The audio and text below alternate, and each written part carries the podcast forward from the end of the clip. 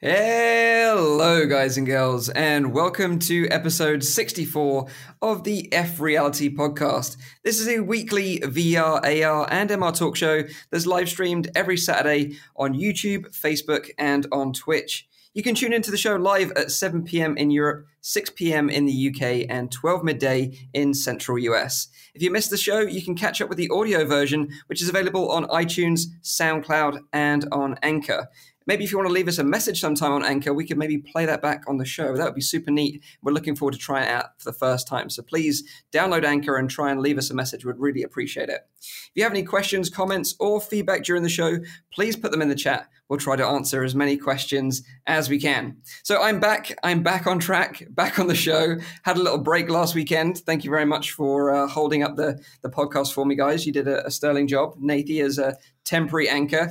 and to say thank you, I thought I'd fly all the way over to visit him and say thank you in person. No problem. No problem. so for our audio listeners, you, you won't know this, but um, I'm actually sitting in Nathie Smeagol Cave right now. Yeah. We're here together. So uh, How know, does maybe, it smell? It smells fresh. It does? Because we've been Really? working in this all day. uh, but yeah, so that is a good uh, reason to go and check out the video, you know, the, the live stream, so you can see our beautiful faces and us being together. So maybe check us out sometime. You can join in the conversation live as well. But anyway, I digress. Let me introduce you to the team. First up, he's got an ace up his sleeve always. He's the poker VR star. It is, of course, Zimtok 5. How you doing, man? You all right? Hey, I'm great. Given we just spent a podcast length uh, getting this all working, I'm, I'm glad Yes. it's finally working. And Yes. the magic of the internet may still continue.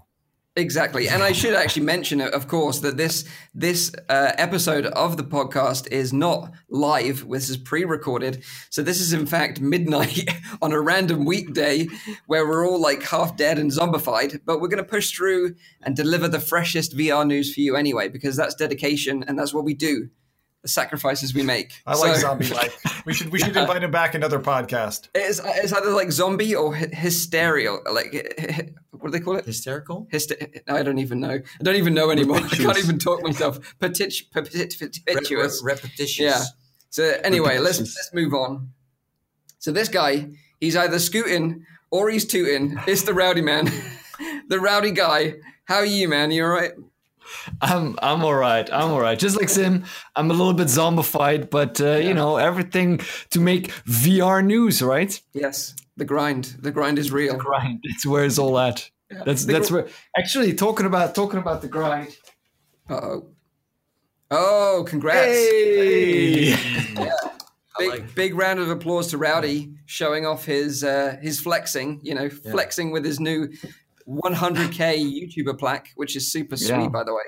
Where are you going to hang it up? nice. Where are you going to put it? In the toilet, I don't or are know you going to yet. put it in I- your, your I mean, office? I, I recently painted this entire wall, like, and I don't think my girlfriend is gonna love it if I'm gonna start putting nails in there already. So uh, I'm probably gonna do it someday when she's like asleep or something. What I, what I want you to do is actually like cable tie it to the front of your scooter, so everywhere you scoot, everyone knows that you're a big YouTuber.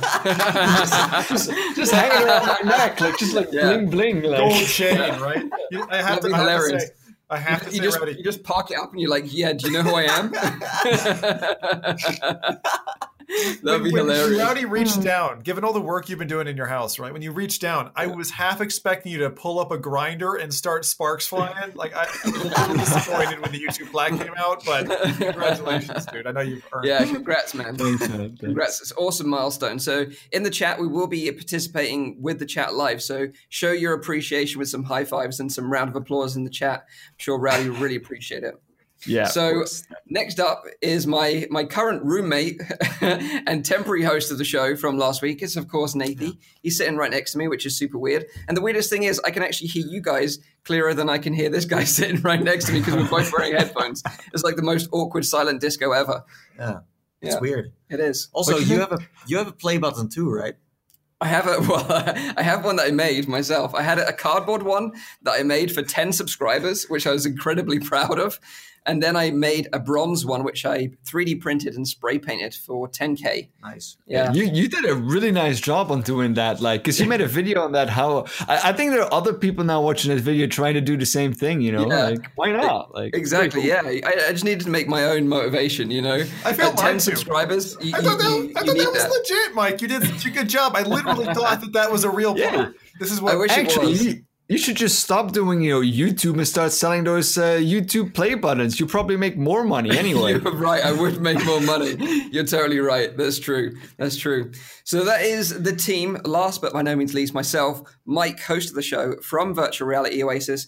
In today's episode, we've got a really interesting show for you all. We're going to be talking about lots of hardware, and I know a lot of you really enjoy these episodes when we talk about the hardware. So we're going to be talking about the Samsung Odyssey Plus. We actually got hands-on with the device, so we're going to be talking about how it compares to the original Samsung Odyssey. Uh, then we're going to be talking about the Pimax 8K because we also got our hands on that device as well. So that's going to be super interesting because we've been talking about the Pimax for such a long time now.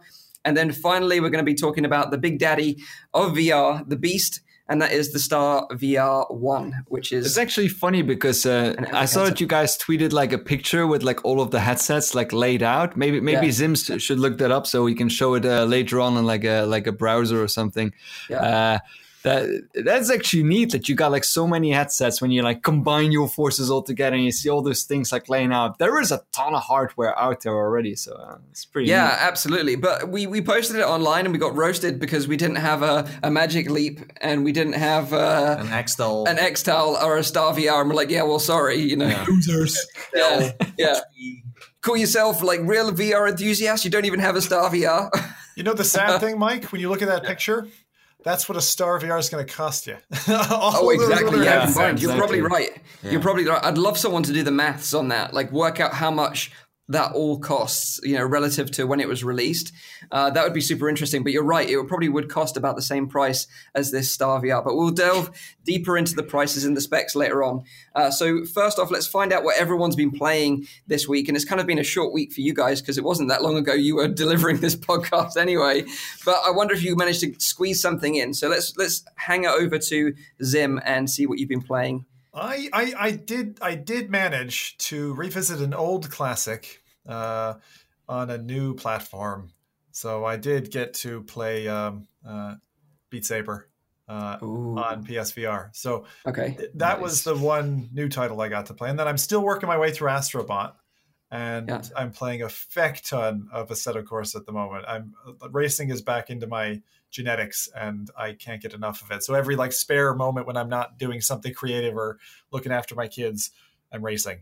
Um, And and just for clarification, because you're like the go-to sim racer out of us all, is that the OG version of Assetto, not this Competizione version? You almost got yeah. Uh, Competizione is does does actually have VR support, and it's kind of going through this like tiered process of slowly getting more content.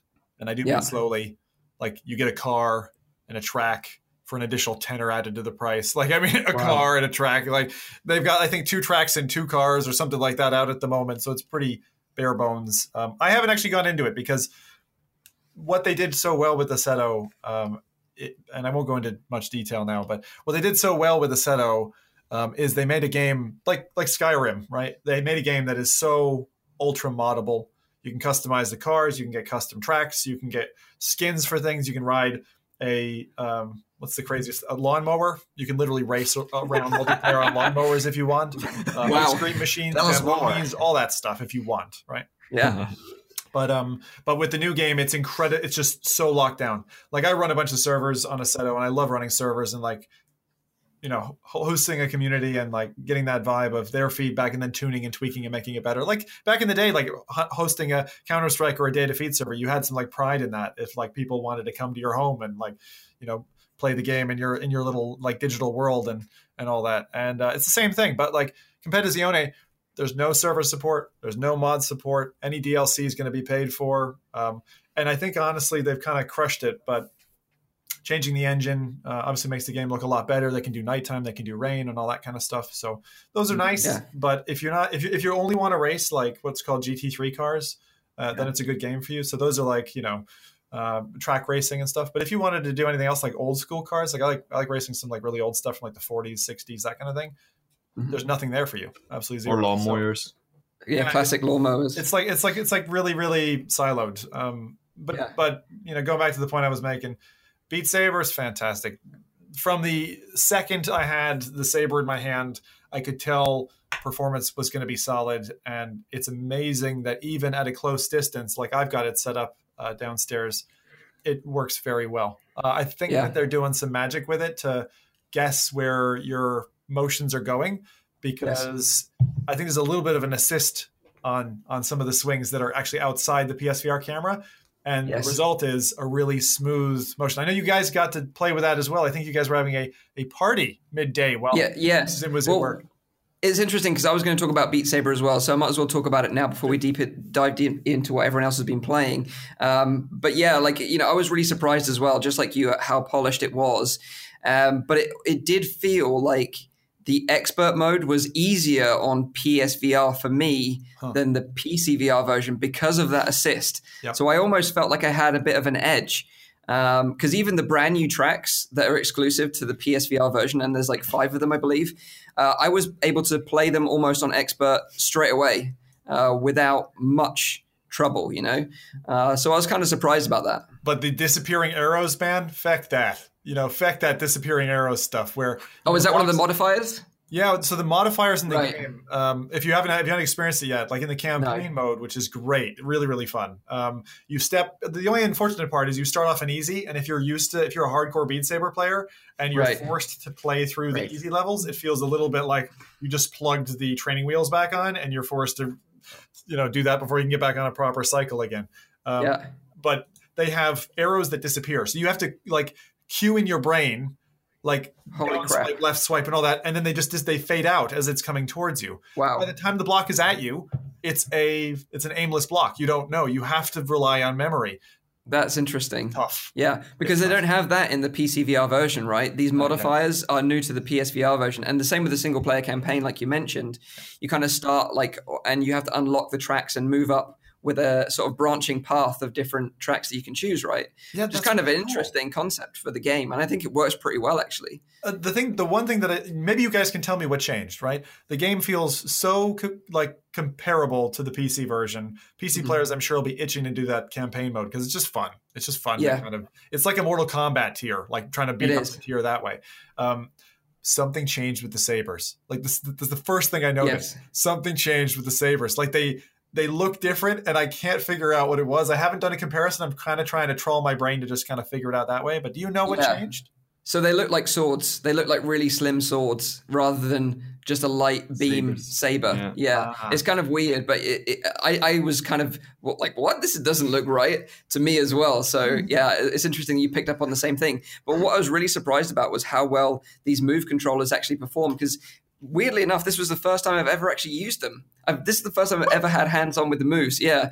Um, What did you so think, Mike? Please tell me what you thought because I used to be so against them, and then I, I'm for them. I'm really curious what your thoughts are on the movie. So, so I was impressed with Beat Saber. I haven't tried them in any other game, so please bear that in mind. But I was impressed, and the the haptic feedback was very good, and it was comparable to you know when you use the Vive because the Vive haptic feedback when you play Beat Saber is also very good. So that was really cool that that translated really well. And I think you know if you're a PSVR owner out there, this is just like a must buy in my opinion. Like you have It's, to have it's, this in your it's also the perfect game for the for the uh, PlayStation Move controllers. Like other games, when, when it's not forward facing, then you're gonna have more trouble. Mhm. But uh, with Beat Saber, because everything is like forward facing, you're always like almost always have the have the camera um, uh, tracking the controllers. So yeah, there's not a absolutely. lot of problems. And if I was like Sony right now, I'd be uh, packaging these up with Beat Saber because you know i- if you've bought like the Astrobot and Moss bundle, for example, like this is the best thing that you would buy next is like the pair of moves with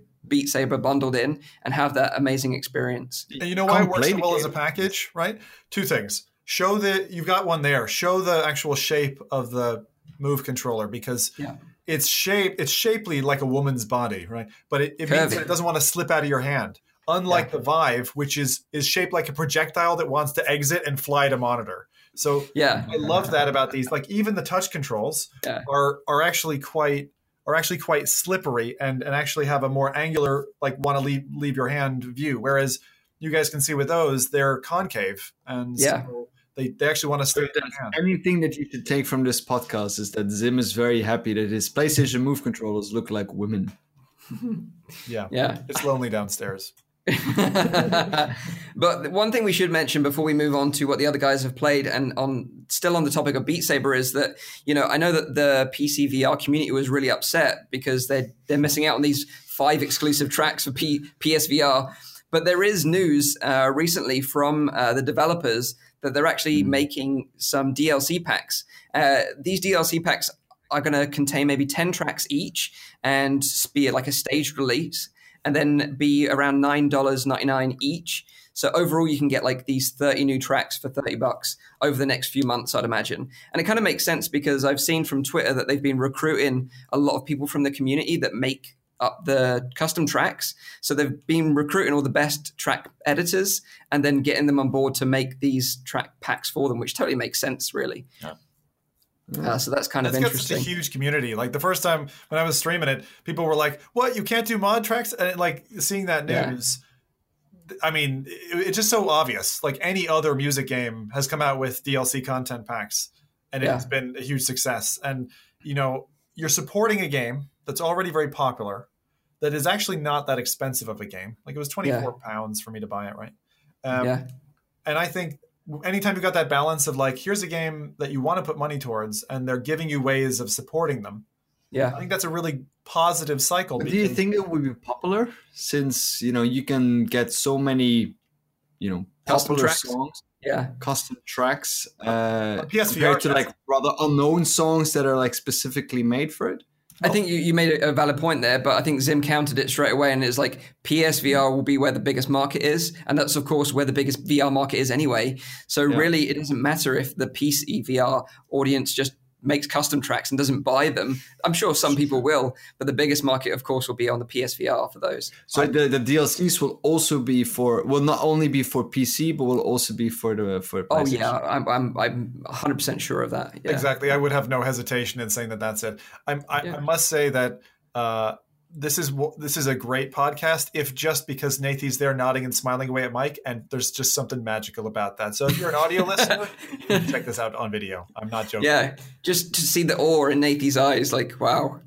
This He's is, this is how you host a podcast.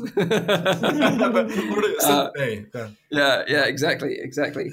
Um, but yeah, like obviously the Beat Saber developers have got like a music producer as part of their team, like Yaros- Jaroslav Beck. I hope I pronounced Yeah. his name correctly. He's actually a music producer himself, part of the dev team. So you know, you can they- hear that in the songs that he made as well because Yeah, they're that- bloody that's why brilliant for Beat. Saber. Yeah, for sure, for sure. But also, while we're talking about Beat Saber, I also want to mention the big, uh, like, uh, golden ticket hunt that was on over the last couple of weeks. And I don't know if they've all been found now, and I don't know if you're aware of this, Sim, but basically, uh, the Beat Saber mod Discord community were celebrating 100,000 members on their Discord uh, for modding Beat Saber. Holy cow. And to celebrate, they teamed up to make a plugin for the actual PC VR game uh, through Steam. It wasn't available for the Oculus version, but basically it modded the game. So every time you played a track in the game, it gave you a chance of winning a golden ticket, like a Willy Wonka golden ticket.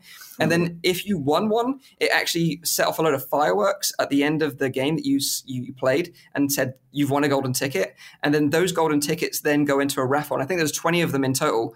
And then there were prizes for uh, Beat Saber merch, like official merch. Um, Vive Pros, I think there was two Vive Pros, uh, loads of other ki- uh, gear. So it was like a super cool uh, It competition. would be to hilarious if that the guy who would like won it was like someone in like one of those arcades who has like never played the games. Like, oh great, like golden ticket. Yeah, yeah. And gave it Oh, like an yeah, extra. yeah. Like Yeah. that golden ticket's like gone.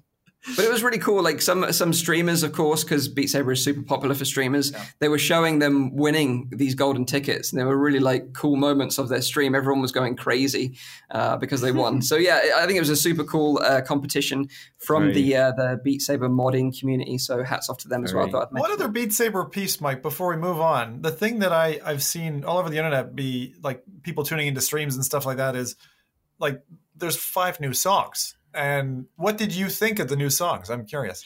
There's one that I really, really love, and I can't remember the name of it now, but it's something like "Let's Play Beat Saber." I think the lyrics go, Ah, yeah, but it, it's yeah. totally badass, and I love that track. Um, and we're actually planning to record some more of that Yeah. tomorrow, actually. There's also a pirates one. It also sounds A like pirate super, one, uh, yes. awesome. So if you love light lightsabers and pirates, you're going to be in your element. Like I, You know. I think what they're doing is they're like they're quite different. Those tracks are kind of like a new, Yes. they're like a new field. Like you've expanded into a new field, and I kind of feel like it's it's kind of getting us ready for the DLC. It's Yeah. kind of like these are the kinds of things. Like it's going to be a little bit different to the uh, Jaroslav's or- original. It's Uh, a taster for the swashbuckling pirate DLC. that's not actually confirmed. That's that's fake news. Sorry. Um, okay, so let's move on then. Let's find out what uh, Rowdy's been playing in VR this week. Yeah, I haven't actually had the time to really like play like a lot of games. I've been doing a lot of work, but uh, uh, I've, I've dove back into like some undead development. And when I was playing that game, um, I kind of felt the feeling, but I haven't had the time yet to go back into Star Shelter. And that Okay. is like one of the games that uh, I don't know if like all of you actually played it, uh, but I know that Zim did and Nate did as well. I don't know if you played it, Mike. Uh, No. but that's still one of those games that really left an impression on me and that really really like felt like they're onto something doing something really really right um if you don't know what it is it's basically sort of like um, i always say like it reminds me of like subnautica but then in space Okay. because you also like need to uh, uh, scavenge you need to go around. You have no idea what actually really happened there's not a real storyline attacked, attached to it. You need to build your base. There's meteorites coming there's aliens coming robots all that kind of stuff. You need to explore and find goods and everything but it's just that the way that the game is structured it works so well you know. You have your oxygen that you need to manage your food your water you know your energy levels. That's all you all need to manage those kind of things and i, I just love games like that. And i think up to this point um, of that genre in games star shelter does it like the best out of all of the virtual reality games that i've played. Uh, uh, I, I don't really count subnautica as a as a virtual reality game. I, I know that it is good. I tried it. Um, but it's still like it's not really like as much immersive as I would like it to be. Wow. Zim, Zim's about to Sorry, burst. His head's about to explode. Yeah. It's only one of my top VR titles. It's okay, Rowdy. I'll, I'll, I'll find like- some way I to assassinate you eventually. But it's fun. But it's fun. But I I still really miss uh, my hands in that game. Oh. and I and that is something that Star Shelter does have. So if, if there are people out there that really like Subnautica, I would really give Star Shelter a chance. Uh, for the game mechanics, um, it's just brilliant. It doesn't look visually as beautiful as the Subnautica, of course, but that's also because I think it's made even by by uh, one guy who's working on it. Maybe he has some more people on there now because they made some serious updates on that game, and it's actually improved a lot since the last time that I played it. So I'm actually I am going to jump back into that game just because I I really want to. So they're still working on the game. Yeah, yeah, they are, they are. Okay. Because he sent me an email not that long ago that they actually were planning on like making another big update. Um, so yeah, they're still working on the game. Maybe they should work together with Beat Saber. Yeah. Star Saber. So, like with, Star with the game, is it available on Oculus Home or is it just on Steam VR right now? I do not know. It's Okay. been a very long time, but um, I can look that I up for you. it's just- but it's called Star Shelter. Star Shelter. Yeah, I showed a quick clip one. of it there. Um, Yeah, One thing I wanted to mention because you mentioned hands, Rowdy, just in the last week, uh, the Mother VR guy added hand controller support to Alien Isolation. Oh, nice. Huge. Yeah, news. okay. Um, that's Yeah. been coming like two years in the making. So Yeah. Have you tried it yet, Zim? no, I, it's on No. my to-do list this week. Yeah, I can see like the excitement in your face. excited. Wait, Yeah. hand controller support in what's in what way? You have full touch controller interaction with all with everything. You can now you can now pet your motion, xe- it's xenomorph. motion tracked. You can stroke its little head and it'll like just lie down and purr. So you can hold like the flamethrower and like the scanner, and you can really That's what I understand. I, I will explore for science. okay. well, we look forward to that. So uh, I'm interested in your thoughts on Star Shelter if you've played it, Zim, to compare it because I know how much you love Subnautica. I I probably wouldn't put the two in the same spot. I I Yep. would say that Star Shelter felt a lot like there's a whole bunch of um, and I won't remember all the names. There's a whole bunch of different like starship simulator games that look quite indie, like low poly, Yeah. where you have like a multiplayer team or whatever. This is, I think, correct me if I'm wrong here, Roddy. I think it's single player only. Yeah. But one of the things is like once you get to the out out out in outer space part because you're indoors for a while, you then have to kind of collect pieces to help build out your base and survive and manage the points that Rowdy had mentioned. So it was like you, you're not outside for a long time though. Like because as soon as you like uh, uh, pull the handle, like the because that's like one of the the I had a really freaky moment when I did that because you're in a little cabin. It feels a little bit claustrophobic. You pull the claustrophobic. handle, it like it like let's go, and all you see is like space around you, and then you see like your your ship that is completely broken down. It's like floating a bit in the distance. It's a it's a very freaky moment for me. Yeah. Yeah, that sounds cool. Actually, I'm kind of liking what you're saying there. Try it. This is the, this is the thing when we talk about games on the show. I'm like, right, that's another one I need to add to the list. I, I checked. It's Yeah, not like- on the like Oculus Resident Store, but it is available for Oculus Rift on Steam and also for Windows Mixed Reality. And you can apparently play it seated, standing, and room scale. Okay, cool. Nice one. Nice one. Okay, well, let's find out what uh, my little Frisian friend here has been playing this week. Well, uh, I haven't played that much. Um, so I also played Beat Saber. I mean, it's impressive. It's really fun, um, and the songs are great. I agree. Um, and uh, uh, we played Covert together on the Oculus Go. yes. Um, that was like the main reason you pretty much like came here, right? Well, Like- yeah, and then and then someone told us that we could play it over the internet, and I'm like, well, why did I bother getting on a plane? Because you love prop Yeah. planes, Mike. That's why. yeah, apparently so. They're my favorite.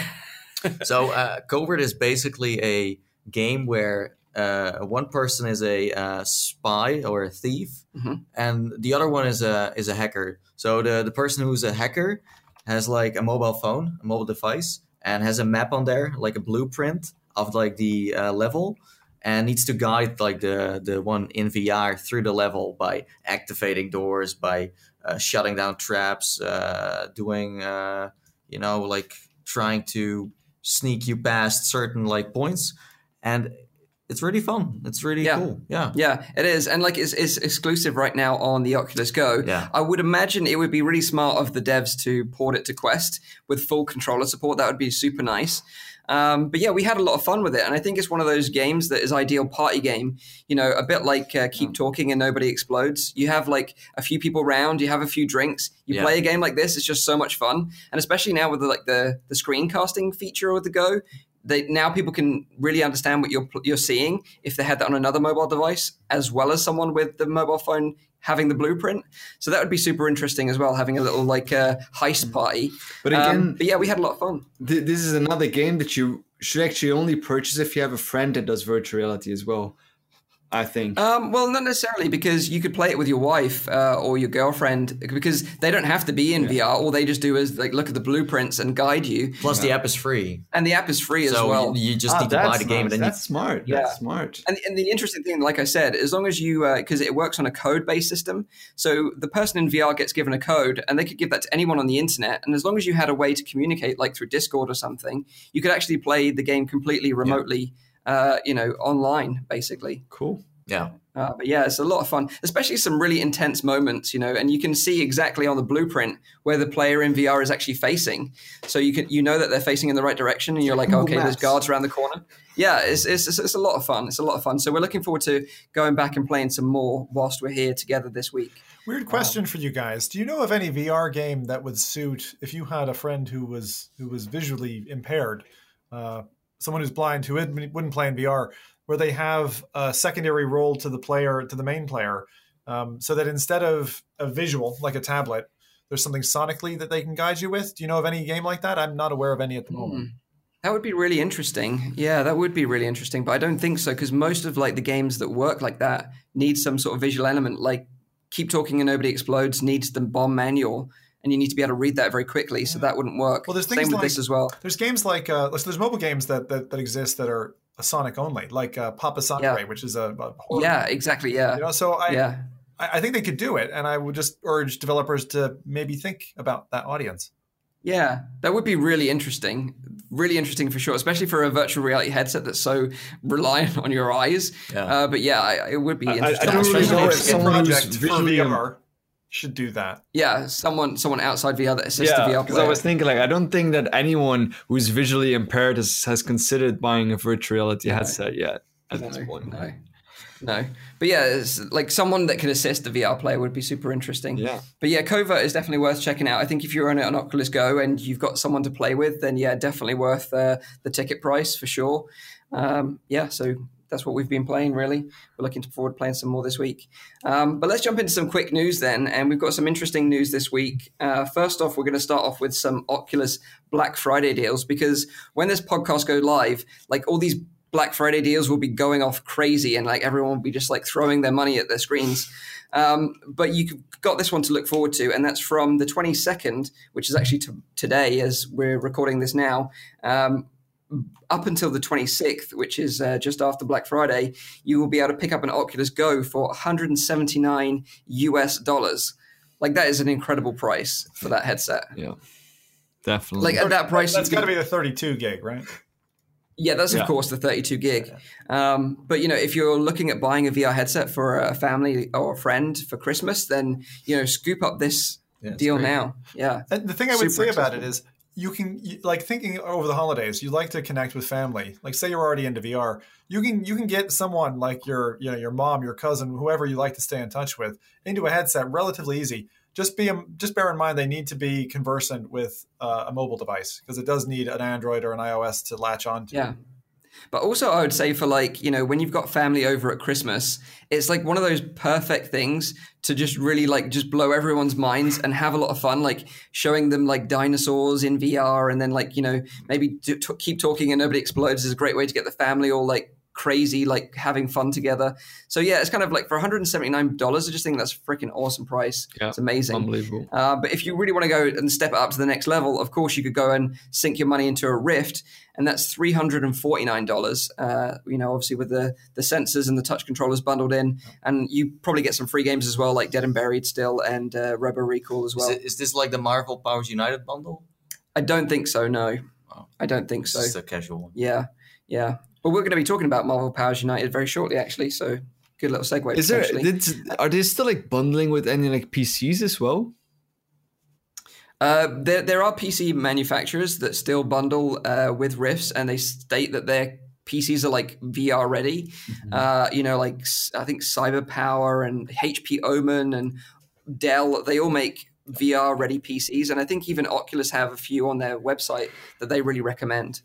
Um, yeah, but I'm sure me- like yeah.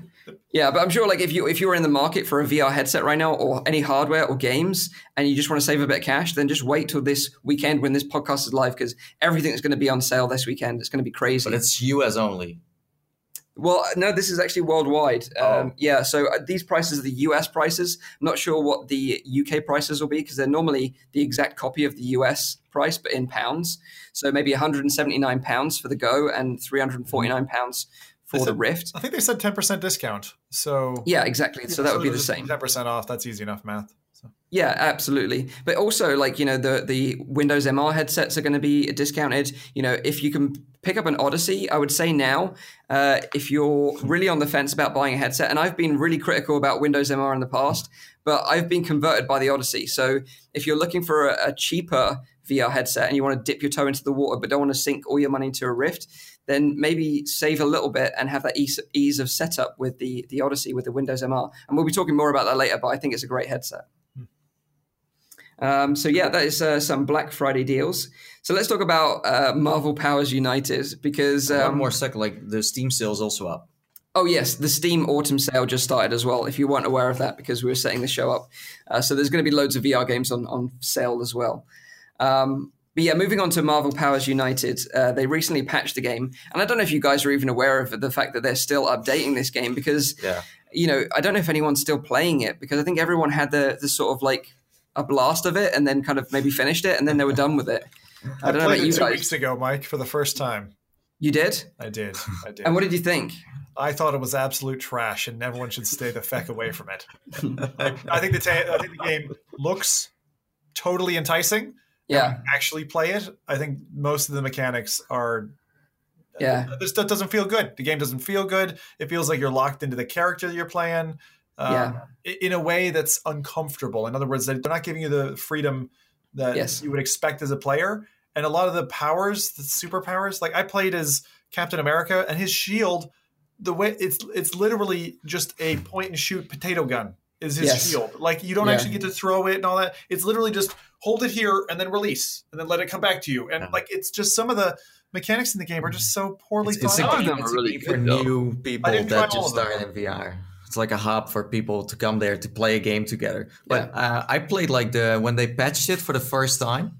I played it, but they were trying to really, you know, make it more difficult, try to make these game modes more spicy. But in the end, they're still the same. It's the same game mode. There's only one game mode you can play. Yeah. So you know, and now they're trying to patch against that. But I have a feeling it's you can't really save it from what it is. It's Yeah. kind of a bit too late. It should I be an think so. arcade game. Yeah. That's what it should be. yeah. And And the, the thing is, I had Yeah. was actually that I thought that the superheroes were actually the thing that still like you know kept the game like upright. You know, it was because I played, for example, as the Hulk, and I thought that he was actually pretty well done. I like I liked how the character was. You know, you were much bigger than all the others. You had like you know the the, the classic phrases that he would say. You know, you could use your your your crazy fists and like it was it was kind of fun to be playing as the Hulk.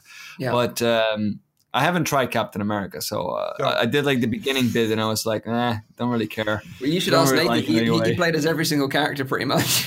yeah, exactly. Yeah, yeah. Um, but yeah, the, the thing is that they're still updating this game. But like you say, I think it's maybe a little bit too late. I do feel bad for the developers because, like, I heard some rumors that this wasn't necessarily their idea of how the game should have looked.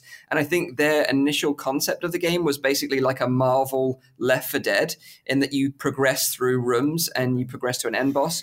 Um, but apparently, and this is just rumor uh, and rumor alone, but it was Disney that really pushed uh, the accessibility and the arcade feel of the game, and, and you can just see that you know if they're really uh, investing you know into the game, the game's development, and they're guiding its uh, development as well, you can kind of understand that pressure maybe Yeah. uh, with such a huge IP with with with the Sanzaru, the studio that was developing it. So um, you can maybe see that in a way. Um, I just wish they'd address the AI. Like that's the main that's the main problem I have. Like what Rowdy's saying, I can totally get behind. Like the the character models, the environments, the the core um, way they've highlighted the p- special powers of each of Yeah. the the heroes are all solid components. Yeah. a lot of good artwork in the game, and the sound Yeah. design was fine. But when you have a base gameplay that is saturated with really not intelligent AI characters just flooding at you, yeah, uh, in a in a very not fun, repeatable, repeatable, re- repeat, repeat, repeat format. repituous, very Repitulous, repituous. Yeah. Very. Uh, It, totally, it felt like a mobile game, to be. It be felt like honest. a mobile game. Exactly. It just feels felt like a mobile. it's like there wasn't much felt like an thought it. arcade title. You want to play like you go to an arcade, you play it with your friends for ten minutes. Oh, that was fun. But like if you want to finish this game, it takes you like eight nine hours. You're playing the same game out all the time. It's like a grinding Yes. fest, and it's not changing. There's all the maps are looking nice, but it's the same game mode in every map. It Yeah. doesn't change. There is no. It's like it's like having a Lindt chocolate ball, but when you unwrap it, it's just a cat turd. That's basically looks shiny and nice on the outside, but on the inside, it's just shit. Ah, yeah. I love Perfect comparison. It happened a lot to you, Mike. Yeah, Today, those pranks were savage. yeah. Um, but let's talk about these updates anyway, because they are updating the game. They are trying, bless their hearts. Um, so they've added um, some new game modes, and this this one, this Oh. first one's called Planetary Assault. And there's new objective phases added into the mix that can appear on the map at any time. And then the AIM frigates are prepping their weapons to uh, to for a planetary strike, and you have to work as a team to activate the powerful shield cannons teleported in by Lockjaw. So kind of the same thing that things are teleporting in. You have to It's the activate them. thing. The story doesn't matter. No. And then they are. This is what's out now, and then there's one coming up soon, and this is called Nuke Defense. And uh, again, these appear on any map. You have to work together to locate and deactivate deployed AIM nukes. So again, they just land in, and you have to deactivate them. So a bit like the nodes you have to activate, you just have to deactivate something instead. So it doesn't really sound that much more varied, and I think it's still in the arenas, and I think that's probably one of the biggest problems with the game. Like it doesn't feel like Would it- progress. It would, might be because they built the game from scratch, and this is all it can pretty much do. Or could it be that Disney is still like, listen, you know, who knows who knows what's going on behind the scenes and i could be wrong about that but yeah it's just a shame but they're still patching it so maybe if you're very new to vr and you, you know maybe you're going to pick up a rift at black friday you know especially if you've got kids and you're really into marvel i would maybe say check it out Yeah. but it's just very re- repetitious I would say. Well, heads off for them still like trying to, you know, make Yeah. the best out of their own title, right? Yes. I mean, So let's talk about another game that's getting really good developer support, and that is Firewall. Uh, I don't know if you've been playing this anymore, Zim, or if you kind of, uh, you know, jumped out of it now because everyone's just so good at it, the game. I've been hiding. I- I, want to play it, but I'm Yeah. too scared to play it. Yeah, me everyone too. play Plays Firewall is so much better now. Like so Yeah. much better. Yeah.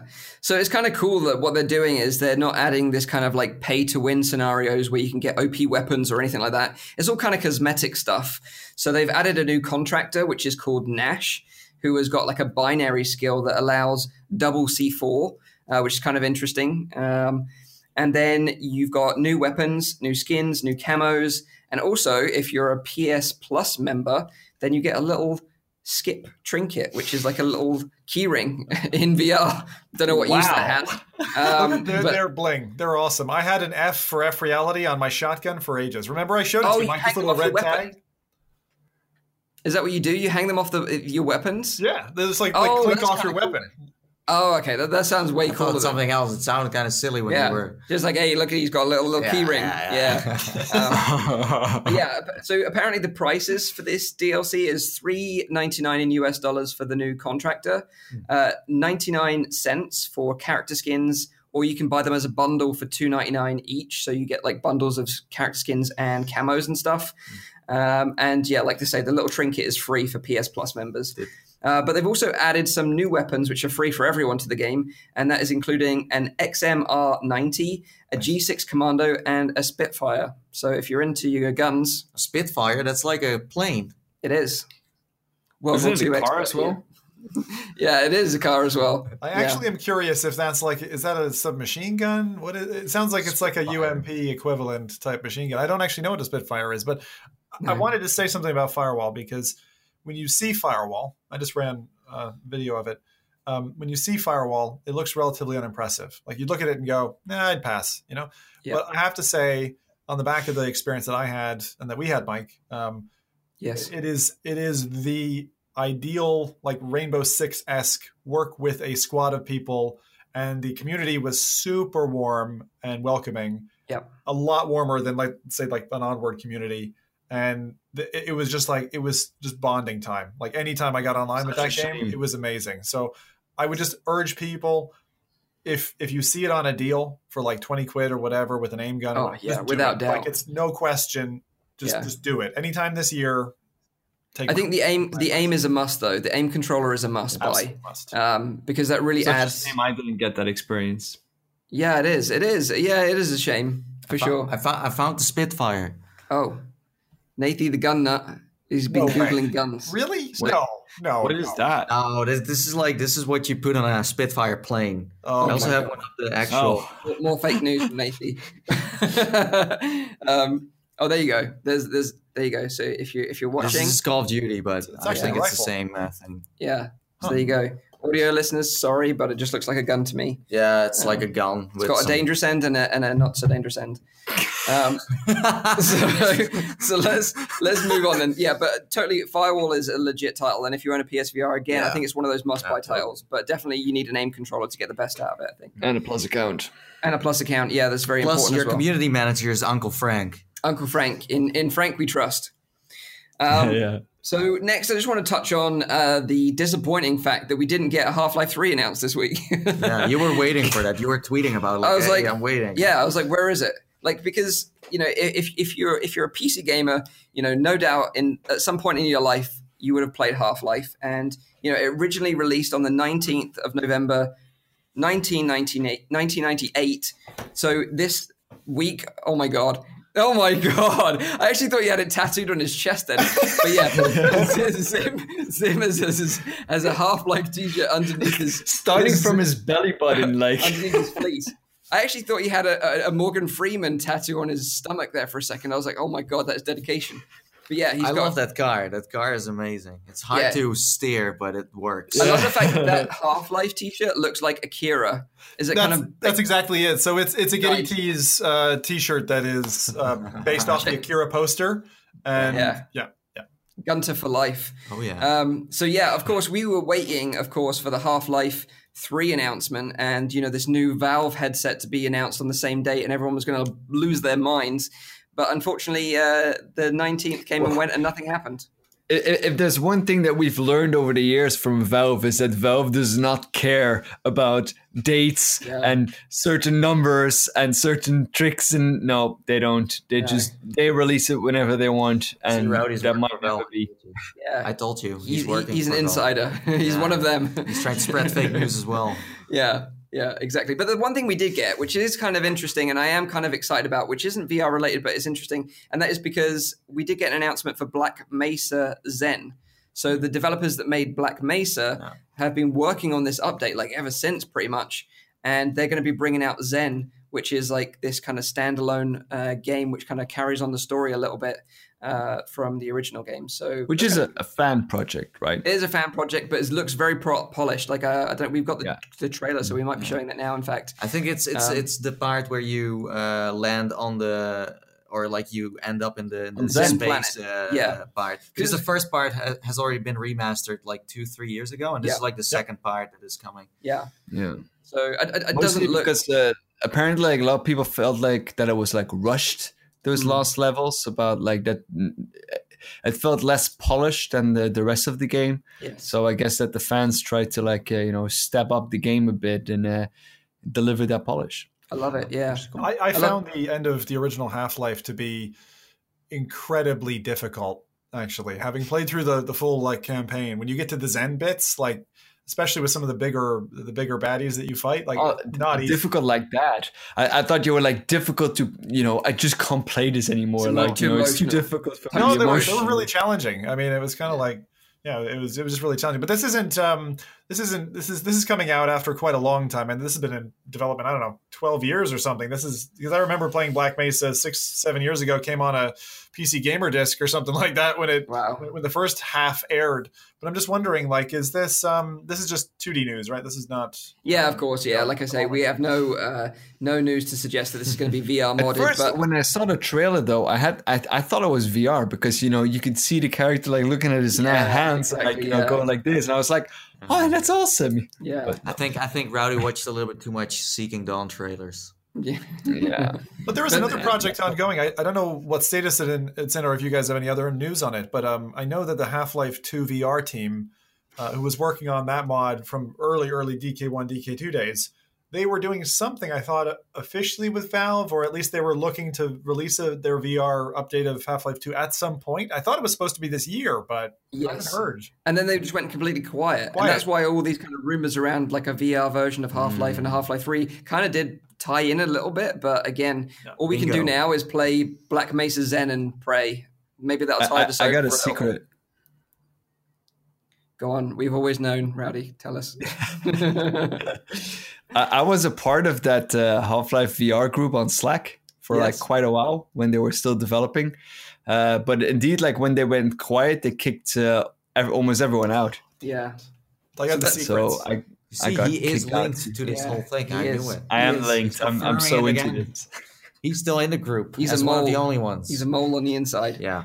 Okay. All on the inside. So unfortunately, we didn't get Half Life Three in VR, but we've got Black Mesa Xen to tide us over in Ah, the meantime fun. for now. Uh, so let's talk about some game releases which are coming this week, and we've got a really cool one for PSVR. PSVR just seem to be killing it right now, like absolutely have been nailing since they've been released. Wow, what a run up to Christmas they've had, and like you know, really, if you own a PS4 at Christmas, you should have this on your like Christmas list for sure, uh, because now you can play Space Pirate Trainer on the PSVR from next week. Um, and that's gonna be it's like one of those epic games. Again, Yeah. it's kind of one of those must have titles, I think. It's a lot of fun. It's kind of like Well, Uh, one of the first wave shooters that were original. but still one of the best, I think. Done Yeah. right. Yeah, still one of the Yeah, best. done right. That's exactly what I was going to say, Rowdy. So if you if you are listened for years to all this, don't play wave shooters because we've had enough and they suck. The one game that ex- is excluded from that population is Space Pirate Trainer. Yeah. Th- th- It's even stronger than that. It's because um, uh, Space Pirate Trainer was so good that it actually started the entire wave shooter genre on virtual It's not a reality. genre. Yeah, yeah. It's like like everyone is making Beat Saber clones now. That's how good this game enough. is. Yeah, Yeah. wave shooters. It's interesting. I've got a funny uh, space pirate trainer story actually, because when we went to OC4, so uh, that was a while ago now, uh, over a year ago, um, I was grabbing a coffee and uh, a lady was there, and we just started talking. And uh, she turned out to be Lemming's mum. So if you're in the competitive gaming scene, you'll know who Lemming is. He's like a competitive uh, Echo Arena player, and he was playing competitively at OC4, and his mum was there like supporting him. So we got chatting like over a coffee, and she was Whoa, telling whoa, me like where's this story going, Mike? Yeah. I need to stop you there. Is- is There's only certain and- subjects we can cover on this podcast. And and she was telling me that she's a, a space pirate trainer like pro, and she was actually ranked like in the top five players in the world at one point as space pirate trainer. I was like, wow, hats off to you. That is like so freaking awesome. You know, she was like totally committed to that game. I think I met this lady. So he has a Wasn't she working with the EU or something? No. UN or something. No, uh, yes, that's right. Yes, she was. was yes, she was like UN as well. Yeah, yeah, yeah, that's right. awesome. Yeah, yeah, Yeah, yeah, yeah. She was. She was super cool. Uh, super supportive of her son as well. Uh, Another bit of news: uh, Space Pirate Trainer is made by a Belgian dude. Oh, Yes. okay, cool. Dirk you know, do you know him as well, Rowdy? Yeah, we saw him on OC5. He was yes. drunk though, but he's a cool dude. Okay, Yeah. cool. Probably on Duvel then. Yeah. Yeah. Isn't isn't Spy- Space Pirate Trainer also one of the first games where you can use a, a whip to kind of you know grab? Yeah, the they introduced that later on. That was part of an update. Oh yeah, yeah, yeah, yeah. Where they were transforming, you could like change the guns to like different modes and the things guns like are that. so well done in that game. Yeah. Yes. So that's coming out on Tuesday, the 27th of November, if you've got a PSVR and you're looking forward to that one. And the other one I wanted to talk about that's coming out next week is Scraper First Strike. Now, I've seen a lot of stuff about this game in the background. Um, we also met the dev uh, OC5. He hung around with us for a little bit um, from Labrodex Studios. Um, but First Strike is kind of like a, a sci fi first person shooter that's going to be releasing on PCVR next week as like kind of the first act of five. So it's kind of like an interesting concept Oh. that they're going to be releasing it in stages. And then it's going to be releasing on PSVR in December, around the 18th of December to be precise. Um, but yeah, basically, you've kind of got this city called New Austin, which is kind of a refuge for all these people that are kind of gathered together because the rest of the world is ravaged by war and disease. And it's kind of like a, a mega city with all these scrapers, and that's why they're called scrapers, like skyscrapers, basically. And uh, basically, uh, the the robots there, you have them as kind of like AI sidekicks, and they like look after you and do everything you need. And then apparently, one of the most advanced AI witnesses some kind of human aggression towards the robot race that kind of turns the tides, and then the robots kind of start attacking Oh. the humans, and uh, the shit starts getting real. Um, so yeah, that's the kind of concept of the game. And from the trailer that we're playing, it kind of looks like you're in a mech or something. You kind of like got an armored suit or something like that, a bit like D.Va from Overwatch almost. Um, so yeah, it looks kind of interesting. I don't know how good the game is. None of us, I don't think, have played it. Wait, so they're gonna release the first part, but they have more, but we don't know if they are ready to go already or if they still need to make them. Yeah, we have no idea. Hopefully, have- it's not like 18 floors. Yes, exactly. Yeah. yeah. exactly. Um, but yeah, I'm probably going to check this one out at Yeah. some point when I get home. Uh, so you know, we can give you our first impressions. It's a the single at player. There's no multiplayer. Single stuff. player, I think, from what I understand so far. Yeah, but it's got like kind of uh, RPG and exploration elements, and it's also got this like backdrop of a story. I don't know how strong that that goes into it, but Mm-hmm. you know, it's what kind of one of those games. And out of all the games that are releasing next week, I thought this was kind of the most interesting one to talk about. Uh, so yeah, if you're interested in that one, that's coming out on the 21st of uh, November. I got to be Zim for a moment here. When I heard the, the, the term scrapers, I, I immediately thought of people who clean up after someone's committed suicide off of a top of a building. I'm sorry. Wow. Yeah. Yeah, like scrape them off the pavement. Yeah, like crime Yeah. crime scene cleaning is what I was expecting, but that's that's Yeah. not what the game is. My That also would be a very weird scene. virtual reality game. I, I would play Yeah. that. There, there actually Yeah. is a crime scene cleaning game. I remember there was like a Halloween. Sorry, it was a holiday one where you were Santa, and you had to clean Oh. up. Yeah, no, I know what you're talking with the little, and then you're a robot. N- Yeah. now I remember the name of the, the, the TV show that my wife was obsessed with for a little while. It was called How Clean Is Your Crime Scene? Oh my lord! yeah, it was an actual TV show. Yeah, she loved it. I don't know why. Um, but anyway, I digress. Let's. Uh, Run. yeah, exactly. That's why I'm here. I'm, I'm on a retreat.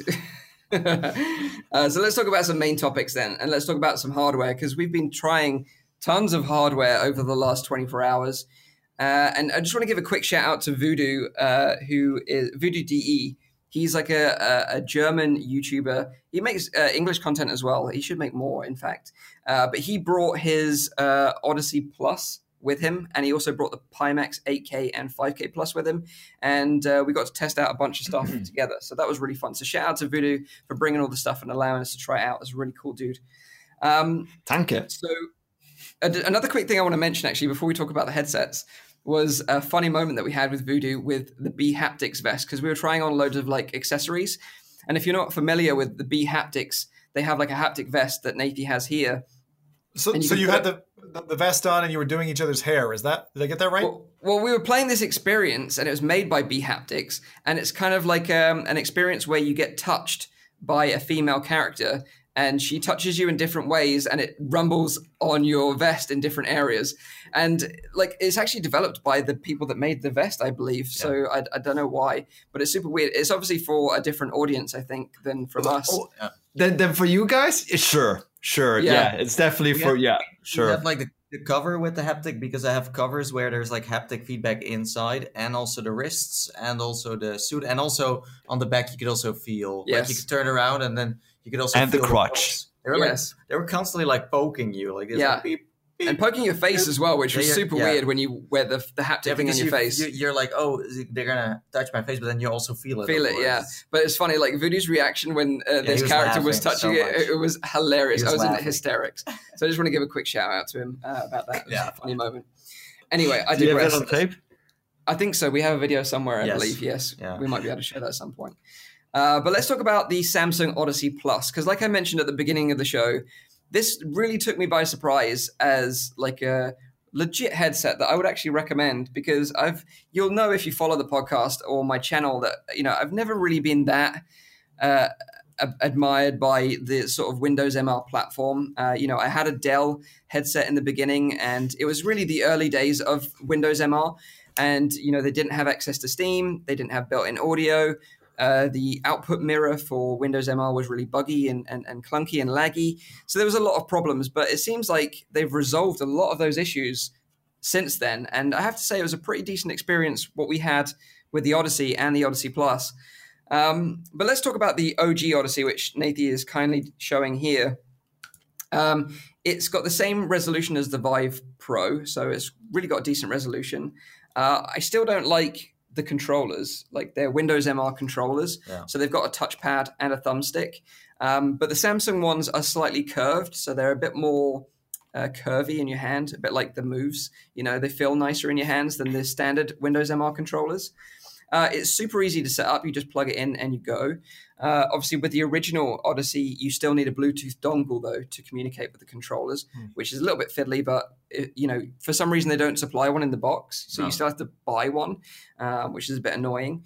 Um, but the one thing that really took me by surprise with the original Odyssey is the nose flaps really pinch your nose, so it's actually almost difficult to breathe wearing the original one. So if you if you're going to buy an original one, I would just say cut those nose flaps out so you can breathe, because otherwise you're just going to collapse uh, whilst playing Beat I, I was so wondering that because on their on their advertisements, they uh, they they show they're like, oh, and the nose, you know, place has been widened by you know fifty degrees or whatever it was. And and I, I was like, why are they making such a big deal out of this? Was this Yes. a problem before? So I'm so glad that you mentioned that because you've answered a question for me. Yeah, I, I would love to see like one of the original trailers where like you know you, ha- you have like the guy talking with like thing on it. It sounds We're like just Yeah, joking this about is that. really one of the best headsets that you can get at the moment. yeah. it's one of the first things I noticed. Like I was playing Superhot for like two minutes. I was like, dude, like I can't breathe out my nose. um, What was So the ca- anyway- another question for you, Yeah, Mike. sure. So this this headset, I've heard it's pretty lightweight, um, but how does it compare weight wise with other headsets and also cable length? I'm I'm interested in for the original Yeah. Odyssey. the original Odyssey is is lightweight. It's comfortable enough. It's actually yeah, it's, it's a comfortable headset to wear other than the nose thing. Uh, it's got like a leather sort of head strap here and on the back That's of your nice. head. So it's got like kind of PSVR style head mount. Okay. But because it's like leatherette material, it kind of doesn't absorb sweat. Um, but yeah, it's really comfortable, and uh, the cable length is like what one and a half Uh, meters, something like that. It's- Two yeah, meters? It's, it's does it like wobble on the head? No, not not anywhere near as bad as the Vive Pro does. Okay. Um, so I like that. and the headphones. and the built-in audio was top notch as well. So uh, I really like that. Um, so to compare it, so that was my kind of Odyssey experience. I was like, yeah, this is pretty decent. And then when I tried the Odyssey Plus, I was waiting to be wowed by this like anti-screen door effect. I have to say, like, I wasn't that impressed with the anti-screen door effect. It wasn't for me that noticeable. Like you could see that it was reduced, but if you really, really looked for it, I could still see it in really light scenes uh, and really dark scenes. So just like But isn't it isn't it because the, the technique they use is not really like um you know they're not increasing the resolution but they're using some kind of like magic tricks to like uh, make it look like it isn't there So they make the image slightly softer. Yeah, exactly. Um, so for me, I wasn't that all enamored by this anti-screen door effect, you know, marketing. Um, but with that said, it's still a very good headset. Like I, I I would still still Yeah. say it's a great headset. But for me, this this marketing hype of like, oh, as you won't be able to see the screen door effect. If you're really looking for it, you can still see it. It just feels like they kind of wanted to, you know, the the the the casual one. They wanted to kind of sell that until the stock is like, you know, all the way gone. And now this, they don't want to have the Samsung Odyssey Plus as the new standard Samsung VR headset. Yeah. it's like a, you know, like an upgraded version of it. It is. It is. Um, But it's weird because they've also got some downsides as well, which I think, which they they kind of lowered their standard over the original one, and I'll go into that now because the the Odyssey Plus, one big bonus is that it has built-in Bluetooth in the headset. So you don't have to worry about a separate dongle anymore. The controllers connect directly to the headset, just like they do with the, you know, y- y- your your uh, Oculus Rift, for example. You know, you ne- you never know that there's a, a connection there. You don't have to worry about it because it happens automatically. And it's the same thing with the Odyssey Plus, which is, I think, a big step forward. And I think every Windows MR headset from here on out should take that feature on board. Yes. Um, but the one thing that did disappoint me was that whereas the original Odyssey had like a leatherette type material, like I said on the head strap and the back, Yeah. they've swapped it out for a breathable fabric material.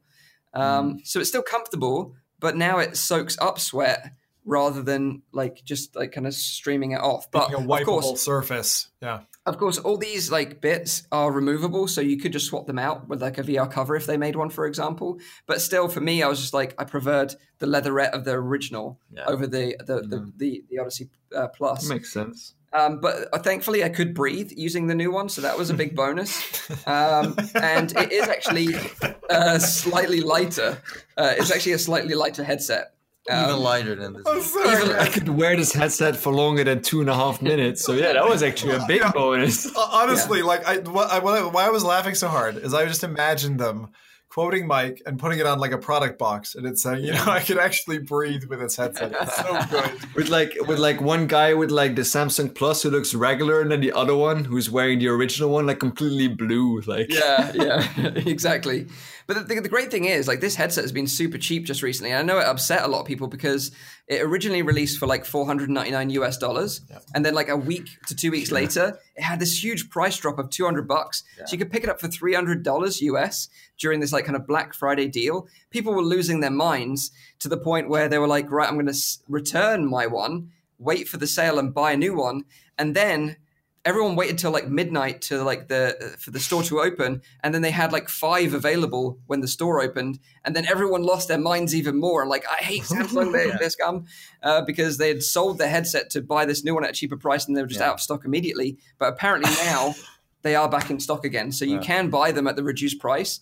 And also if you bought one from microsoft directly they will honor the difference Hmm. so It's, it's kind of strange though. I saw Somatic Bruce tweet about that. That it's like so hidden. It's like under accessories or something. yeah it is it's not under vr headsets on It the doesn't Microsoft have store. like they don't have a VR part on their web shop. no super so is weird. wear it under? under VR accessories and un, no, under No, PC PC accessories. accessories. yeah, It's so strange. very strange. But it makes it like a good deal for people that know where to find Yes, it. So yes. less people are able to, you know. yes. So You what, heard it here first. So what I would say, Use F reality. yeah, in conclusion eh, to the Odyssey in general, like I would say, if you're in the market for a Windows MR headset, you know you don't want to mess around with sensors. You just want to. You're a real casual gamer. You just want to play every now and again, or you want to take it to a friend's house and plug it into their computer or their laptop, or take it with you on the go with a laptop. Then this is the one I'd recommend. Like it's it's a really good headset. Actually, I was very surprised, and especially when you compare like the Vive Pro visuals of this headset compared to the Vive Pro price. You know, like Yeah. you could buy two of these for the price of a Vive Pro And it And looks the same. and it's more comfortable, I would say, than the Vive Pro for sure. Yeah. Sounds So, like uh, I have to buy one for racing. Damn. I'm converted, but I would say to use him that you know just get whichever one you can get cheaper, um, or whichever features are Well- more important to you. I think the nose gap is going to be important to me. Just saying. Just cut it out. oh, is cut it it just out. plastic? It's not like Yeah, like it's just rubber. Rubber. Yeah, you can just cut it out. So I would say that you know if you're going to buy an OG one, just modify it yourself. Yeah. Yeah. interesting. But yeah, really, really surprised me about this uh, Windows MR headset. Sort of converted me Yeah. as a believer in their platform. quick quick question. Uh, I always use aftermarket audio because I Mm-hmm. care about my audio. Um, the original headset. Did the headphones come off? Uh, they yes, I believe they're removable. Uh, let me just check on this one. Uh, That's Mike. yes, it's got a screwdriver Hang hole on them it. off. Voodoo's watching and crying at the moment. But this is this is the original OG one. this is, uh, he wouldn't let us keep his his plus, unfortunately. Um, but yeah, so that is the Odyssey. So uh, yeah, I'm impressed with that one actually, really impressed. And uh, it's a shame really because out of all the headsets I tried, it was the Odyssey that impressed me more than anything else. And of course, we're going to be talking now about the Pimax 8K. Um, and I was super excited about the Pimax 8K because we've been talking about it Yeah, like forever. yeah, yeah, and you know, I backed the the the, the 8K, and uh, I'm probably going to convert it to the 5K plus, uh, so I can get that extra performance, even though I've got a 2080 Ti. yeah. Um, because I think the performance is is is uh, is more important than the, the visual clarity. Because apparently, according to Voodoo, the difference between the two headsets is very marginal. Um, but in terms of like this whole thing that we've heard, like the hype around like the wide field of view is like the next big thing. You know, it's it's the most amazing thing ever. Like you couldn't go back to a standard headset after using a wide field of view headset. Uh, quite frankly, I just wasn't that impressed. I was expecting more because the hype was so much that it just couldn't possibly live up to the expectation of that.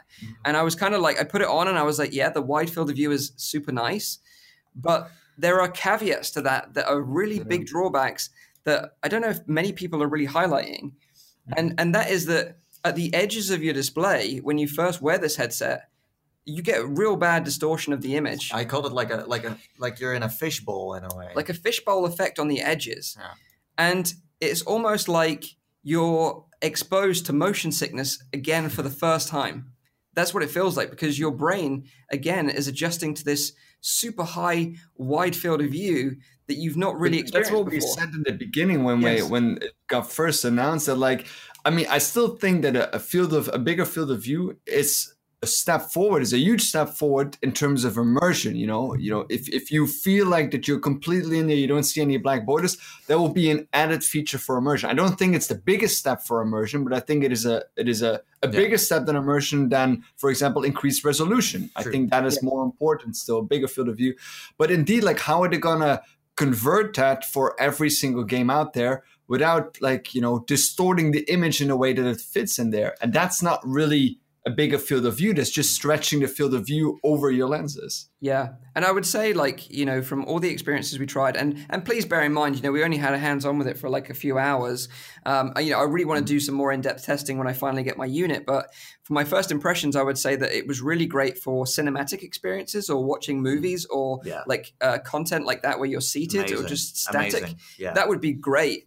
But for gaming, I really don't know if I'm we like, played like sold. Beat Saber, for example. That like Beat Saber's happening in front of you, so everything you get as an extra. It's mm. like, why do I need it? But for sim racing and you know flying a spaceship stuff, like yeah, the cinematic thing was like an eye opener for me. I was like, Yeah. wow, I would love to have a Pimax to watch like animations like Henry and the Great Sea and stuff like that because you you can just see so much more of what's happening. Yeah. and you you're when there's a lot of that stuff, happening around you as well Yeah, I true. guess. Yeah. So so that's why it's like it, it felt like a plus. Like wow, usually I'm missing things. yeah, Um, but the funny part is, I felt like they they went for such a wide field of view that you have like in the in the software of the Pimax, you have like three modes. You have a large field of view, yes, uh, medium, and then small. Yeah. And uh, if you go for the different ones, there's like a very small difference between them. yes. But if you put it on like small, it's still really it's still wider than a Vive It is. or a. So It is. And that's the thing. We had it on medium, which is roughly around 150 degrees, I think, field of view, roughly. Um, but yeah, it, it does fill up your whole peripheral vision. But again, I think we all that weren't used to it, even your brother, was like, we all kind of felt a little bit weird afterwards. Like that first, you know, exposure to VR, smooth Yeah. locomotion almost, you feel a bit like disorientated. Obviously, Voodoo being the pro, and I'm sure Sebastian and, and Martin, you know, Sweviver feel the same way, and that you know they've been using it so much they've just acclimatized to it already. But it's just one of those things to to be aware of, you know, that you're going to have to acclimatize to another headset again. Yeah. And I think you know for a VR newcomer, if they're going straight for this headset, they're going to feel super weird. I think because it's going to be very strange for them. Are you are you getting got- more got- motion sick because of this this Pimax if you are like new to VR or if you are experienced to it? Would it be a different experience? In a I way? don't know. It's I got, very. I got two yeah, questions. sure. Um, if you did you guys try any like first person shooters? Yes. And uh, you tried a zero caliber. tried Zero Caliber, we tried Doom VFR, and we tried Budget Cuts. And uh, are any of those games? Oh yeah, well you have played those games on the on, on the headset as well. Do you feel that you have a competitive edge using the Pimax you, by having a bigger field of view? It would be interesting. Uh, like I really don't, I really couldn't say. I would love to know the perspective from a competitive player because I remember we had this conversation with the Yeah. the um, the, the guys playing Onward, Onward. Uh, OC5 about having a competitive edge with a wider field of view headset. So I'd love them to test it. And I think I, I really think need more hands-on time I, with I it. think so. Like you have an advantage because if you already feel the advantage in a cinematic experience, Yeah. where you're like, oh wait, I can see something in my left corner. Peripheral vision, I'm yeah. sure that Even that's though it's distorted on the edges. It's, it, Yeah. it's only distorted on the very edges, so you still get the that very wide field of view. Yeah, yeah. yeah. Yeah, um, but but th- that's the kind of downsides. But I would say like it it is more legit than a lot of the people downplaying it is. And although we Yeah. sound quite negative about it, I'm actually very positive about it, and I'm Yeah. I'm, I'm mm-hmm. happier about it than I was before Yeah, I tried it. I feel way better about it. And also performance wise, I thought like an 8K, you know, this is gonna be crazy for my PC because we ran it on like a 1080 Ti. Super smooth. Like we played budget cuts. Budget cuts has also had some problems. Fine, you know, Mm-hmm. and it's running on like 80 hertz. and Doom Like VFR, super solid. yeah, and Doom And- VFR. And also when Voodoo arrived, um, he showed me how to install everything. It took like 20 minutes and there was almost no problem. The only thing that happened was he was updating his 5K plus because he also brought that one. And for some reason it didn't want to work anymore. But it was a prototype. It was a very. a- it was yeah. like the first M. But like it was pretty straightforward. Also, this PiTool, the software they are Yeah. using for this, like uh, going from from like to Steam, for example, to suddenly to Oculus Home, it all worked. yeah. Like there is no Yeah. funny revive thing going on there. It's all super like straight. It's straight. pretty smooth. Yeah. Nice. And the one thing I Uh, would, second question Sure, is uh, a question I already asked, uh, but this time about the Pimax. Uh, is there any wobble?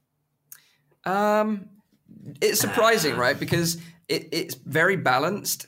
Uh, even though it's super wide, it's very balanced, and it's in, it's a lot lighter than you anticipate it to be.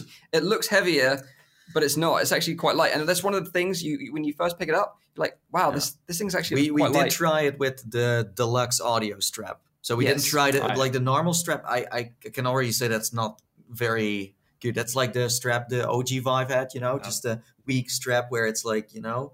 Yeah. Um, but people saying like, hey, when I play Beat Saber or any other games, I'm gonna like touch it all the time. yeah. Happen. It's- But I, I will say as well with the with the Pro with the the bigger resolution because we, we were using the 8K uh, the 8K uh, to compare it to the Vive Pro. The screen door effect is greatly reduced, I think, on the 8K compared to the Vive Pro.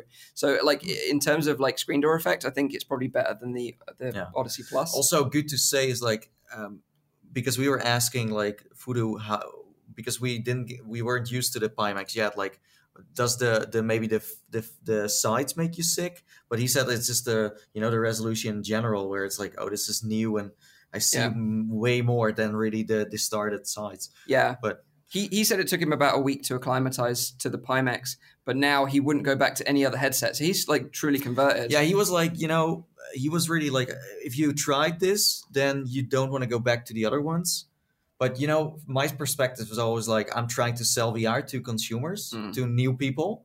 And it's like you know this is the future. This is where we're heading towards you know? Um, but I'm, I'm not recommending this to price wise but also just in general because if a game is fun you know if it's immersive it doesn't really matter what you use. If it's a samsung odyssey playstation vr like playstation vr is like really like like medium. And and and go as well like that's kind of like low end Yeah. it's still like i'm still immersed like today we played covert i was in the game and it doesn't matter if i have a, a super wide wide field of view or a resolution that is lower i mean even in my dk1 i was like immersed Yeah. and there is no It's also probably because the the steps are getting smaller. You know, like the step from coming f- from 2D to virtual reality is such a huge leap forward. You know, you, you you put on that headset and you're actually there. But then you know, increasing the resolution is is compared to that huge step is only like a, a smaller step. It's still going forward, but it's it's not as big of a step forward as No. the initial impression. you What got you really need is ladies touching your face, and then you're there. You know what I mean? That is a So- big step forward. yeah. That's a big But step what, forward. and, and uh, on a little segue on that sort of elk is basically like we tried the like leap motion finger hand tracking Oh. plugin. Oh, So basically, like underneath the Pimax, it's got a USB C port, Yeah, and you plug in a it in. module. And uh, Voodoo had it; it was the hand Amazing. tracking. It just worked. You just, you plugged it in. We booted up Alt Space, alt space, yeah. and then like I was just like in Alt Space chatting to people using my hands, fully tracked. Yeah. It was like blowing their minds. Yeah. And if you if you tried like the leap on the let's say DK2 or the the CV1 or Just the as Vive. Um, the the the range of this is way bigger than the leap motion itself. Like it's a custom leap motion where I I was holding my hand like over here and I could still see it move perfectly. Well.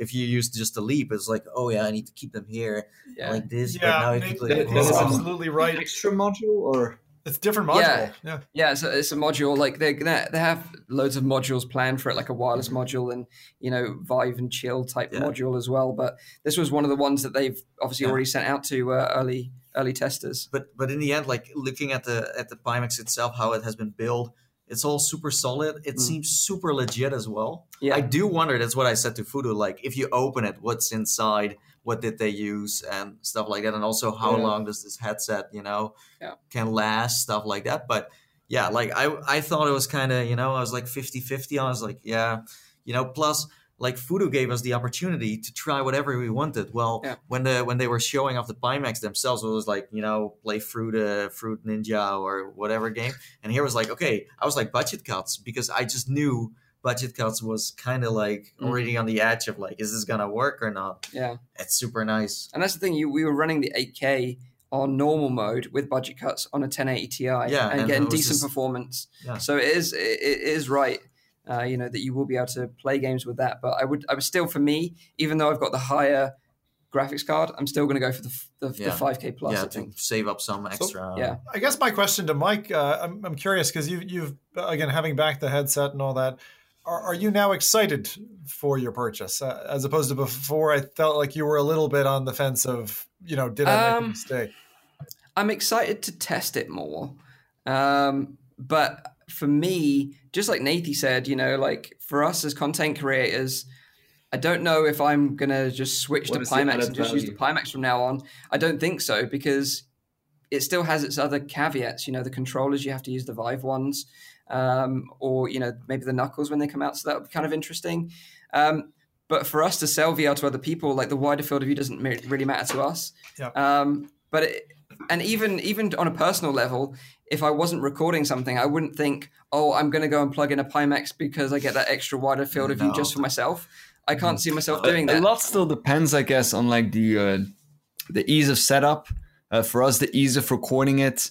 Uh, you know how, how quickly you're in the game. You know how, how much you need to do. Like those kind of things are very important factors for for people like us as well. I, I think the, the other important factor is like what type of games you play. Like f- Yeah. for us, we play everything.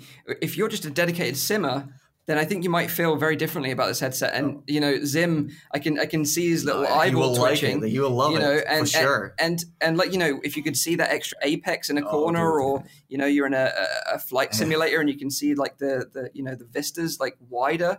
You know, maybe that's really going to be a selling point for Yeah. you.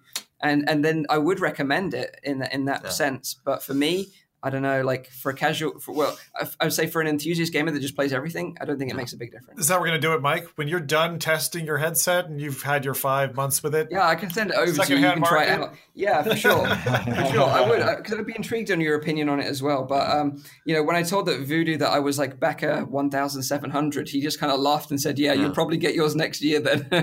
so, uh, yeah, I don't think I'll get my hands on it anytime soon. But it, but- it's it's kind of awesome. We used like one of the early prototypes, like Yeah. one of the first ones that roll out of like the factory, Yeah. and they were still like you know top notch. And I think this headset, it, like the the look of it, yeah, it's like a hammerhead shark thing, but the lights in there, and you know they. It, it, it has kind of like a badass feel to it. yeah. Where it's like if you're like a hard Voodoo doesn't have the final device yet? No, just- Um, I don't think so. No, I don't think Voodoo has the final device. Has he tried the final device?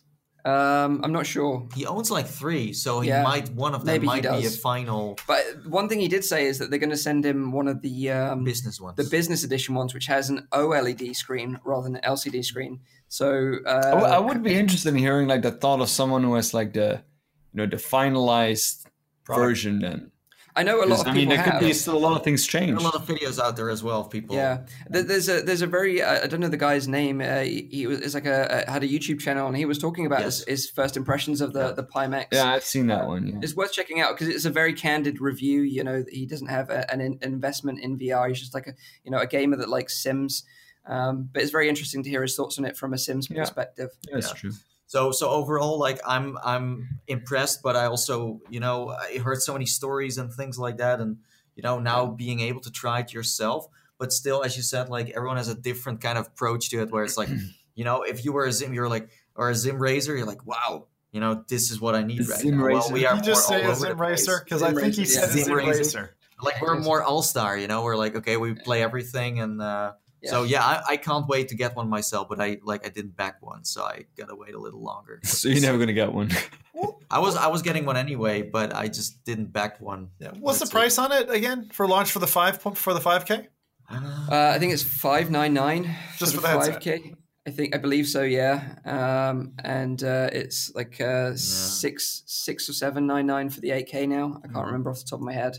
Um, but yeah, it was uh, you basically saved about two hundred dollars if you backed it via Kickstarter. Um, so you're fortunate in that sense. But obviously, you you know, especially like me, if you backed it with the bundle with the base, base you stations and controllers, you're not going to get those for a while. Uh, but yeah, to just to confirm that the 5K plus is 699. The 8K is 899. So sorry, it was even more expensive than I thought. Mm.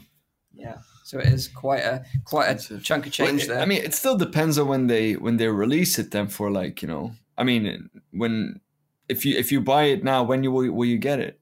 I would say it's going to be like like fall, not fall, uh, spring spring next year. I would say spring to summer next year is what you can expect. Or or even later. If you remember when the DK2 started, I mean, I had to wait five months for mine to show up, and that I was Yeah. like one of the first ones in the UK to get it. it's like, Yeah. and then and there was this huge backlog. I mean, that whole manufacturing cycle.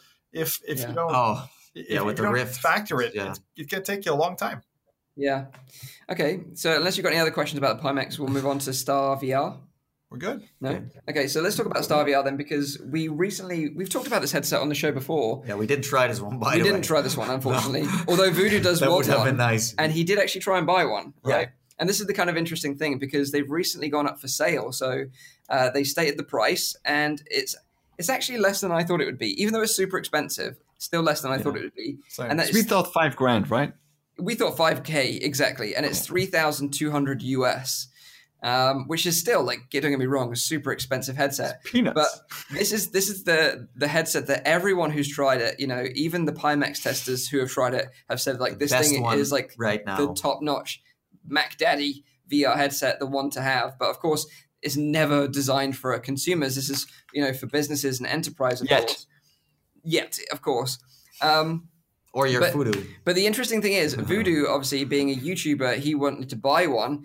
You know, he obviously earns too Like much all money. YouTubers, of course. yeah, yeah, exactly. You're just throwing money at the screen. Um, but they wouldn't accept his his request. They No. wouldn't allow him to buy it. But they did say that they'd allow him to test one out. So um, that he's Yes. going to get to test one, but he can't. What was the buy it. reason he got denied? So apparently, it's just for developers.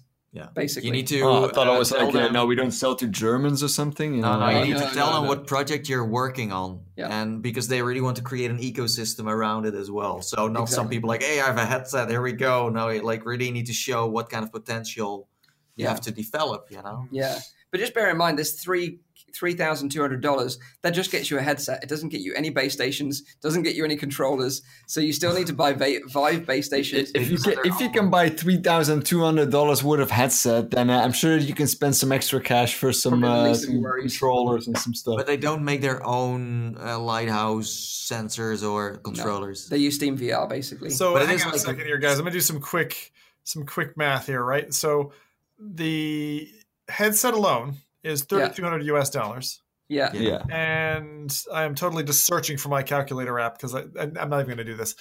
Yeah. But how many Oculus goes at that discounted Black Friday price, and you get Mhm. Yeah. is it is it am I doing the math right here? So that's is it 16? Is it 16 Uh, yes, headsets 16, for the price 16 of headsets. Yes, yes, you're right. It's Yeah. crazy. How, how many were they Imagine again? how many It's even more than that. No, it's even more than that because of the discount, right? So you get But you probably How get many eight- are they?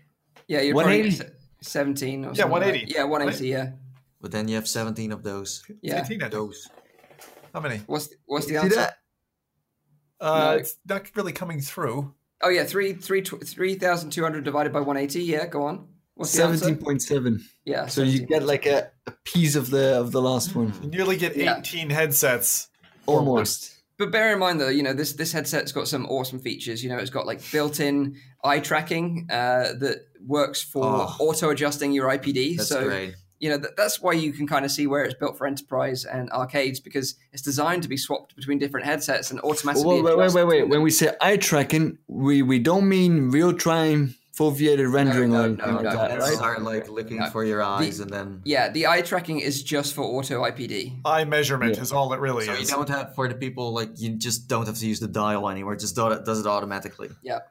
I tried that with the okay. XTAL. Wh- wh- It's, which it's is nice. which is great when it's being swapped between users that don't know what IPD is. And, Yeah, and- it could be a de facto standard in future. You know Yeah. that. It is, of the course, reason of I like seeing it in Star is because it's just going to get inherited into other devices. Yeah. Yeah. Yeah, and like we mentioned before, we, we said that, you know, at shows and events, I've never seen anyone No. adjust the IPD. How many people played like cross-eyed VR stuff? Yeah. It's So great. I always do that. Yeah. So, But I Turn also that knob all the way down. me too. Bad Sometimes man. when I demo it to people, I also forget about it. It's Yeah. like, oh, oh, you played on my IPD. I'm sorry, and yeah. Yeah. Now you're sick. Um, but this uh, this uh, Star VR has a resolution of get this, three thousand six hundred and sixty by fourteen sixty four, both eyes. My Both eyes. What computer do, No, does it? like does it- a shared shared resolution. So how many GPUs do you need? that's not that's not each. Dang. So three six sixty by fourteen sixty four. Um, it's got a custom-made AMOLED display uh, designed specifically for VR. Sixteen million sub-pixels. What does that mean? Designed specifically for VR. So it's not like some generic off-the-shelf Samsung like you know phone. And why is panel. that better? Well, I don't know. You're the scientist, Rowdy. You tell me. That's why I'm asking it. No, I, I, think, Yeah. I think I think honestly, if you remember, so so off the shelf Samsung equivalent panel displays is what they used in the DK1 and the Yeah. DK2. Mhm. Yeah. Um, and then CV1 is when they, they came in with with special uh, special Custom panels. So Yeah. because until that point, it it did not make sense to custom fabricate a, a discrete panel.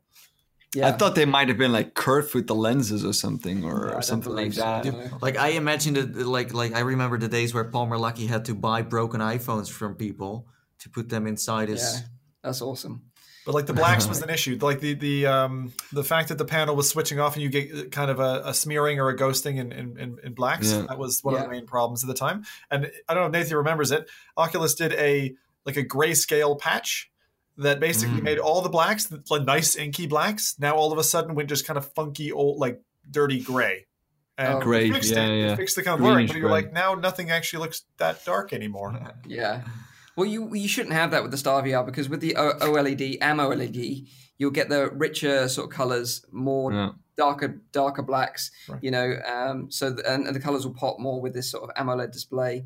Uh, it's up to it's got a refresh rate of 90 frames per second, which is obviously pretty standard. Um, and uh, yeah, in terms of field of view, this is where it gets crazy because obviously the Pimax is 170 degree field of view on its widest setting, but this is 210 degrees field of view. So that's actually it's not your eyes are what 220 or no, also 210. Yeah, also Your 210. eyes, I think. So it's, it's practically your natural eye field of view, which is insane. It's got 130 degree vertical field of view. So it's got more Ah, vertical that's- field of that's view than you have horizontal field of view on a, on a Oh. rift. So basically, you take two rifts, turn them sideways, glue them to your Exactly. head, get another couple Yeah. of PSVRs this way, and you, you That's what I said you should have done with the Pimax. yeah, exactly. But surprisingly enough, the minimum spec they, they state on the website is uh, is a 1080. Wait, Um, are they serious? yeah, yeah, yeah, which is surprising actually for this kind of level of spec. You would have thought it would have been even How? higher than that. But um, I'd imagine really to get the best out of it, you're going to need a 1080 Ti or a, a 2080 or a 2080 Ti. I'd That's, imagine. that's is for But- like the well DK2 demo where you can just look at, at the zombie and it comes out of the well. yeah. How many really K was bad. that resolution? It was it's, it's over 5k. You know what like there's no way you're going to be able to drive that on 1080 what what, what you actually need is uh, a bitcoin farm to drive the headset Yeah, exactly. Yeah. Exactly. We're But getting to that point. it now. would be neat if they would like work with like some kind of technology like they do in like the I don't know like in the Go or something, Mm. um, so with good. like the fixed foveated rendering or something like that to like keep on driving those high resolutions. For example, to have five K in like only a small portion, Mm. and then only one K on the edges or something. Yeah. Something like that, maybe it would be interesting. fixed I foveated think- rendering is amazing technology, and I I agree wholeheartedly, Rowdy, that if they if they were able to inherit that technology into this headset, you'd be able to drive it off of something like a, a 1080. Mm. Well, th- Yeah. this is this is the uh, the Star VR One. They've also got the Star VR XT, which I'm not quite sure what that is, but that's still coming in the future. So maybe that's another iteration of the headset. You know, maybe it could have the the dynamic foveated rendering with the eye tracking that we we need for that extra performance boost on these lower end GPUs. But right now, like I said, it's not really designed for consumers anyway. It's designed for No, enterprise that are running probably like five, you know, 1080s in SLI, whatever it is configuration that they dream up. Uh, a bit like those But it's it's good that there is apparently a market for that because eventually all that technology will trickle down to the consumer anyway. Yep, yep, yep, So, exactly. the, so the Star VR XT would would have like Tobii eye tracking oh, okay. Yeah. Cool. and uh, Tobii? Tobii. Tobii. Yeah. Yeah, so so that's uh that's cool. You know, We've got some prices on that, and obviously we've got to track check out those next gen headsets. Uh, hopefully, we've kind of given you enough information about those headsets so you can make an informed decision yourself whether you know you should go for one of these things. Um, but certainly, certainly, you know, I'm looking forward to testing the the the Pimax out more in the future for sure. This one is also like completely Steam VR ready. Yes, it is. Yeah, the, the Star VR one is. Yeah, of uh. course. Um, so yeah, if you unless you guys have got anything else you want to mention or anything else you want to say or any other questions, then I think we should just, um, you know, given given you guys are all there buzzing away in chat, uh, maybe while we're while we're uh, reiterating the, the the podcast times and all that, then uh, if you have any questions, please post them in live chat. Thank you. yeah, we'll be in the chat as well with you guys and girls answering the questions. Not Uh, me. I'm off celebrating Thanksgiving. th- That's true. That's why we're pre-recording this show. That's, so I hope you have a good Thanksgiving. Thank Zim. you. I'm Hope you getting have dragged to it, but um, I do want some turkey. And also, I just want to give a shout out to Epics as well for joining us on last week's show. Oh, yeah, um, yeah. I actually listened to the show on the way over here whilst I was traveling, the audio version, and yeah, it was great to uh, to have him on the show and sort of listen to the show The- the- without me being there. It was kind of weird in a way. The, the but- funny thing was that a lot of people in the chat were like confused. Like they were like, "What? What happened to Mike? Like, what? Yeah. What is he? Yeah. What has he been doing the past week? You know?" yeah, what's happened to him? Yeah, Epics is a super cool guy. I really appreciate him. Yes, yes. Uh, and he's very, very knowledgeable, He- he especially in the virtual reality field. Yeah. not only in the virtual reality field, Yeah, but he's definitely. a super knowledgeable guy in general for sure. And the, and the Um, weirdest part of it all, Mike, I was going to say, is he happens to be living in a place that my wife and I are considering moving to, like the, the same exact town. It's Oh, so wow. weird. It's so weird. That's And then, and then you you can do this. You can do this and join us on the podcast live.